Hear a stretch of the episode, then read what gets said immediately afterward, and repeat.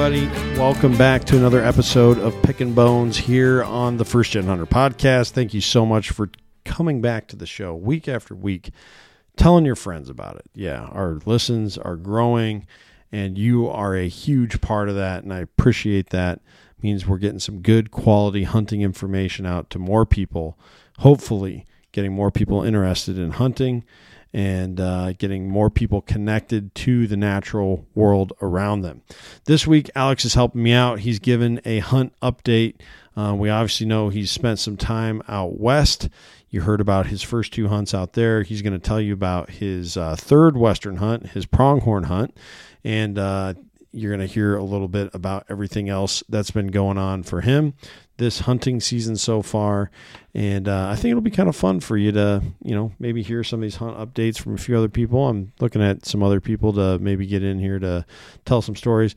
I unfortunately do not have um, the episode recorded yet about the crazy occurrence that uh, Caleb and I were in on. We're, we got another guy who is involved with that that we're going to try and get on the show as well for that one. So that one is still coming. Hopefully next week that'll be the Pickin' Bones episode.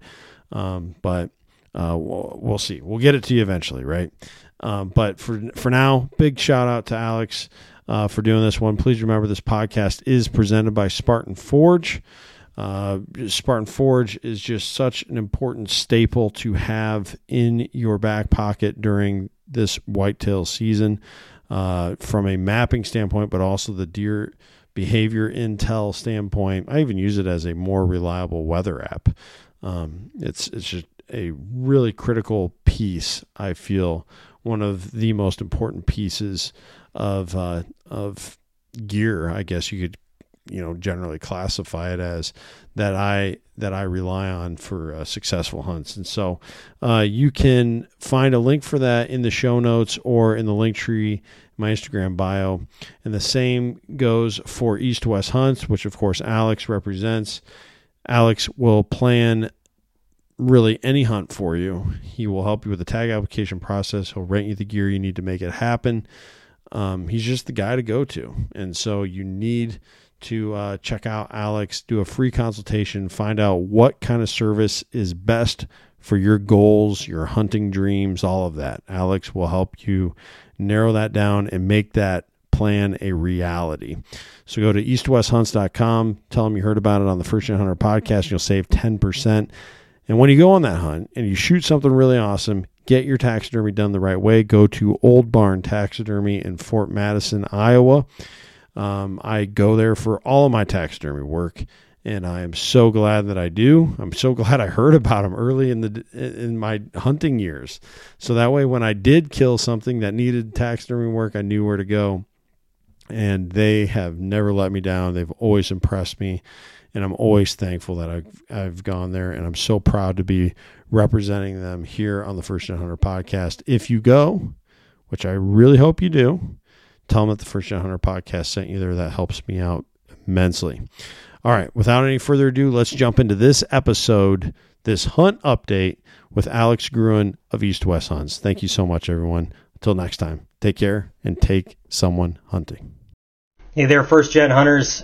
This is Alex from East to West Hunts, and you have me solo today giving you a hunt update of my season as I've transitioned from a, a, uh, couple Western hunts to slowly getting back to the Midwest. So, if you've been following along and, and listening along, I already have done a Nevada mule deer hunt, and I did a Colorado deer and elk combo, meaning I had both tags in my pocket and uh, I was able to hunt the same unit. So that was a, a really, really fun time. But those were two really tough backcountry style hunts. So my next one, as far as my update is concerned, is I go to Wyoming pretty much every other year, maybe every third year, kind of really depending on my, my draw situation. But I was fortunate enough to get a group together and we headed out to Wyoming.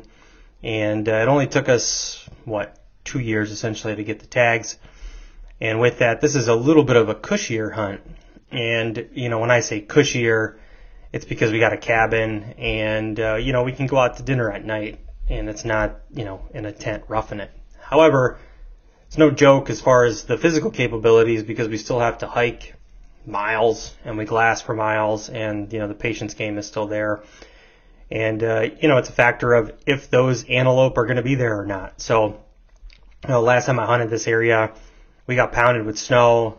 There weren't a ton of antelope and, you know, the food situation was a little bit different. So it was, it was interesting for me to see what this scope and, and what the change was going to be because I was seeing more elk than pronghorn last time, which was saying that, you know, the weather was impacting the elk and they were coming lower. You know, this go around, kind of the same scenario as, as the last time that I went. I, I like to plan a day of scouting. If I can, every time before the season starts, I would do that. So I got there a day early with uh, my buddy Edwin, and we went and uh, had dinner, kind of prepped that night, and the next morning we got to our cabin, and then we ended up hitting the hills. And we glassed for probably six hours, and we probably saw 200 antelope. So at that point, I felt pretty content with the fact that, hey, I know where these animals are going to be. You know, we had some antelope that were probably 150 yards from us, and typically they spook. You know, one of the things about antelope, if you don't know about them, they are super, super fast. They're America's fastest land mammal. And uh, the second thing is they can see really, really, really well. You know, one of the uh, one of the ways of explaining it is imagine having 8 by 42 binoculars on your eyes all the time. That's how they can see. So they can see from very, very far away. And the fact that we had antelope that close and they weren't really spooking was telling me this antelope are probably going to be there tomorrow or they're going to be close by. And we had some cow pastures to our left and you know, if I was to frame that up, the cow pastures are basically to our north. And there was a lot of greenery, there was water over there, so I figured they're not going to be far, you know, maybe a couple hundred yards if that group of three was to stick together. But needless to say, you know, we looked over a couple hundred goats and really didn't see a lot of big antelope. We just saw a lot of antelope.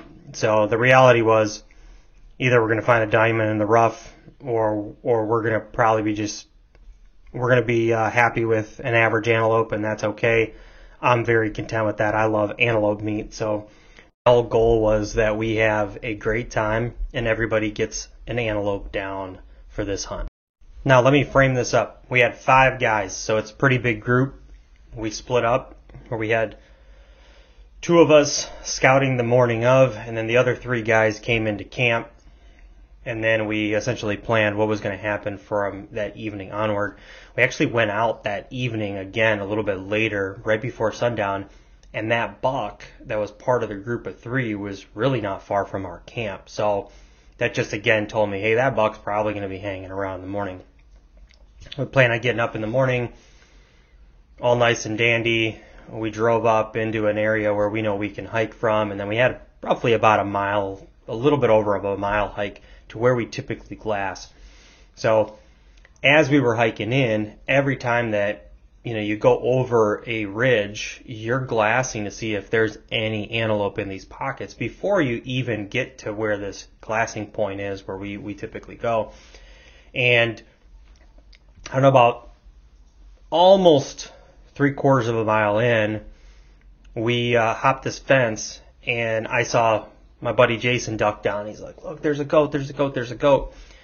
And we had uh, drawn straws the night before of who was going to shoot first, and I was fortunate enough, going last, believe it or not, to draw the shortest straw. So I got first dibs, and I see this goat run across, and he ends up skylining this little ridge. And I drop down, I get my gun off of my pack, and I range him, and my range says 184. And I'm literally looking at him going, there's no way he's at 184 yards. He just looked further because it's just so open. And I hit it again, 184. I hit it a third time, 184. I was like, he's at 184. He's going down. And I just dropped down. I had my uh, bipod out with my uh, with my rifle. I'm shooting straight flat prone on my stomach, and uh, it was a one shot, easy, quick he just fell, rolled down, and that was Dunzo. So a quick little celebration. Then we ended up going to see my goat, and then the rest of the guys actually split off.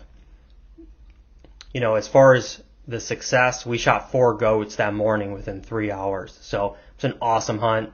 And then, you know, the day after it was it was one of the guys he wanted to wrap up the hunt. He was really, really being picky about what he could find. So we were all helping him for the day and glassing and so on and so forth until we found one really, really, really nice buck out of all of all of the goats that we watched. So anyway, super successful hunt. Loved it. But you know, you can say this all you want. There is nothing like a good old whitetail hunt. And, you know, my goal this year was to do quite a bit of hunts because I wanted to catch up from last year. I had a really, really major injury, had surgery. I really wasn't able to do things.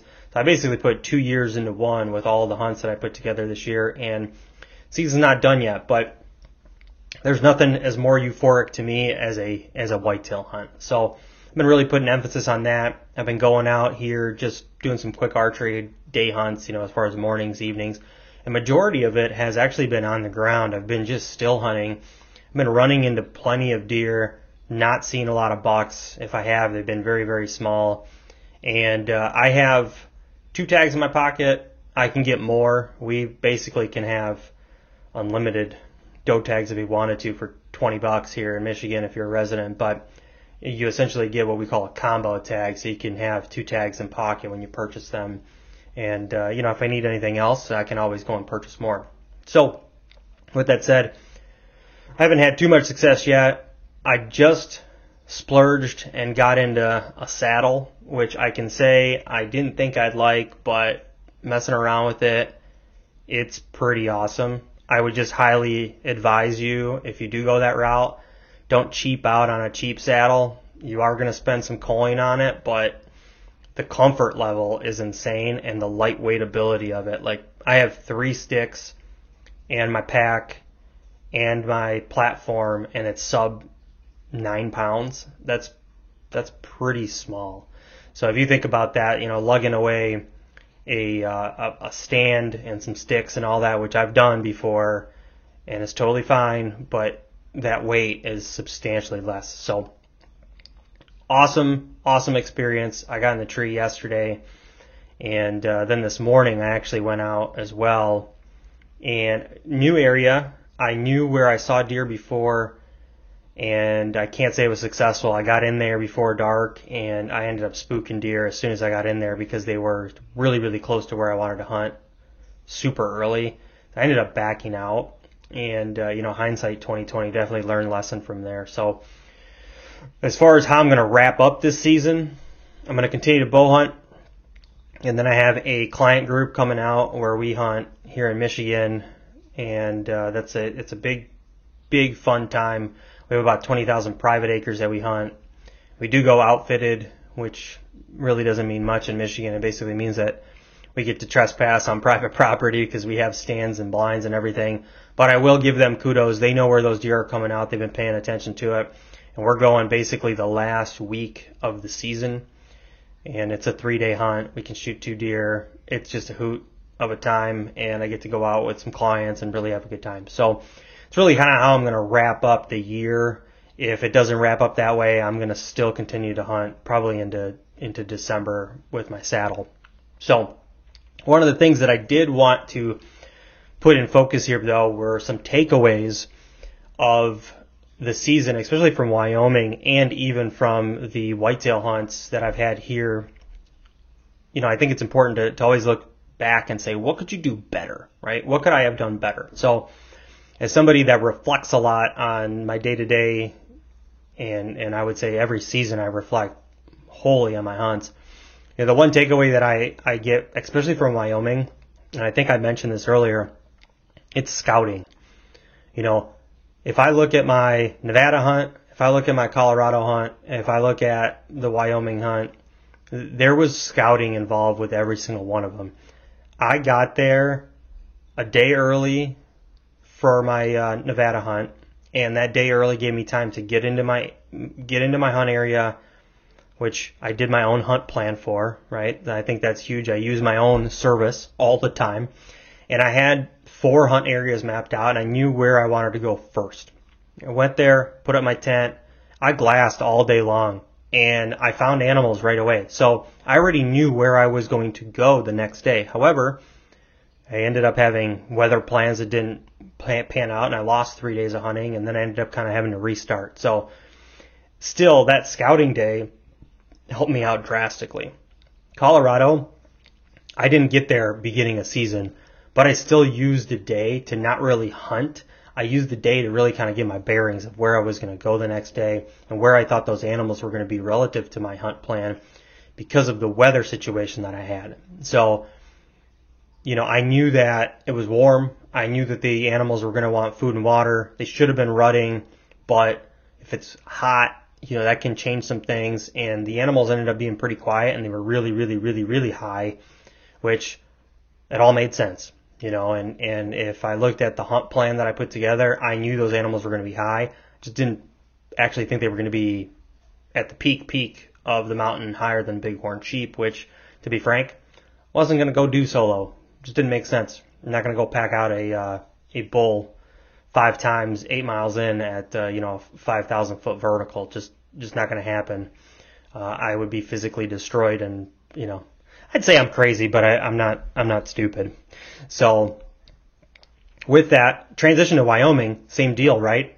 We had a day of scouting. We got there basically a day and a half early. We got to really get our bearings straight, get in the next day, and to be able to scout and you find so many animals, it just puts you at peace that you know where those animals are going to go to bed, or maybe you watch them bed and you know where you're going the next morning. And that, that is a big confidence build for what you're doing. So with that, I can't stress enough that scouting is a really, really big deal. And if you can, do it. Now, the question came up. I was doing a hunt plan actually with Kent and Caleb yesterday for one of their hunts. And the question came up, hey, would you focus on actually going a day earlier to scout, or would you hunt a day extra? And my answer to that is I would hunt a day extra. And the reason is, is if you're scouting, you could still use one of your days that are in season. Let's say it's the very first season of the year or the very first day of the season of the year. And you get in there, there, there's, there's no difference to that if you treat it like scouting or if you have the tag available to shoot. The only benefit to it is you're scouting, and if you saw something, you actually could go after it, which typically you can't do scouting. So if you go in with a scouting mentality that first day, I think that is very, very important, and I think it's a huge benefit for you. So that's a big one. If you take anything away from today, I think that's a, that's a huge one to think about. But don't skip out on hunting one extra day by having to move your time off or whatever the case is to have a day of scouting where you can't actually hunt. So it's kind of like I want to have my cake and eat it too. Yeah, that's exactly what happens. My my cake is my my day earlier that I get in, and I still get to hunt the days that I want. So, second thing is be prepared to shoot your weapon and practice with that freaking thing. Okay, I practice all the time with my with my rifle. I do shoot my bow pretty consistently as it goes into archery season to really, really feel confident. And, you know, looking back, I still wasn't perfect with my archery equipment. I shot consistently, but there were times where either I rushed a shot or I just didn't feel as confident with it. And it came to play because I missed, I, I missed a nice buck in Colorado. Now, granted, it was a far shot and the deer moved, so I, I guess I, I'll put a little blame on that, but needless to say, could I have done better? Absolutely. Absolutely. I would have came came back with a nice deer had I not missed inches under its chest at 72 yards. So, far shot, but practice, practice, and practice some more. Going into Michigan, you know, one of the other ones that I was thinking about here is in reference to scouting, kind of the same deal, and really your morning to afternoon hunts, and this really kind of dawned on me. A lot of times when I've hunted in the mornings, it's because I've gone in and I know exactly where I'm going, and I typically have a tree stand up or I got a ground blind or whatever the case is. I'm going to a definitive area. Yesterday or this morning, when I went in, I was going to an area that I knew and I knew where the deer would potentially be, but I didn't have a stand set up. I was going to have my saddle up. And that totally bit me in the butt because I was trudging around trying to get to the to a tree that I wanted to get to in some vicinity, and that really screwed things up for me. So in hindsight, you know, in reference to scouting, I would rather go in in the afternoon while everything's bedded, find the tree that I want to go into, and then I'd rather stay out from noon till whenever, till sundown, dark, and hunt that afternoon. And I'd probably bet that I'd be way more successful in the evening than I would have been in the morning when I blew everything out of there. And obviously those animals are used to commotion. It's public land. They see people all the time. There's, they're, it's very close to a road. I'm less concerned with that. And those animals couldn't wind me and they didn't see me. They just heard me. But still, crashing around and making noise and stuff like that, it sucks. It's not advisable, but it was kind of my only opportunity to get out, so I did it. However, going back, I totally would go mid afternoon, put up my sticks, put my tether up, get situated, I'd hunt all day, and then if I could, I'd actually get down, leave all my stuff there, not necessarily worried about somebody coming in the middle of the night to take my stuff out of a random tree and then go right back there in the morning because I would have it marked and I would know exactly where I'm going and that noise factor will will make a huge difference. And I think that goes back to scouting as well because it's just like scouting a tree or knowing exactly where you're at even though you're way more mobile, you know. So, big advice to to everybody here, especially if you're first gen hunter, use those points, two simple ones, but scout if you can, hunt your mid afternoon to evening if you're getting into a new area versus morning and screwing things up. And your third, shoot your weapon and practice it all the time. With that said, hope you enjoyed my little hunt update here. Uh, right now it's busy season for me, so I'm going to do a little shameless plug here, but it's been very, very busy and it's been very, very successful this year. I can't thank everybody enough for the support. It's been a fantastic year. It's actually been my best year as far as business goes. Uh, so helped a lot of clients this year with tag applications and hunt planning has been full scale and gear rentals have been pretty busy. The hunt planning aspect, I can't stress enough how great that is. Okay. So if you are planning on going out west or you want to venture out somewhere and you need some help, please reach out to me. It takes me a lot of time and I put a lot of work and a lot of effort in and I talk to clients all year long, but this isn't a thing where it's just like, hey, a week in advance, I need something. It just doesn't work that way. So if you're thinking about something in the next year or two years or three years, you should really, really start now because we've got to build points. We've got to put some opportunities in your basket. And I call this your portfolio of applications, right? It's managing a portfolio of applications for a client. Typically recommend somewhere in between three to five states that we play around with and we can always have a backfall or an insurance policy on returned tags, over the counter options, so on and so forth. But if you don't get started with getting points, and then if you do get a tag, you don't know where to go or how to hunt that area, you know, it's going to be wasteful as far as your time goes. So even if, and I will say this, even if you weren't successful on the hunt, but you knew where you were going and you, you had a plan in place and you learned from it, that education is huge.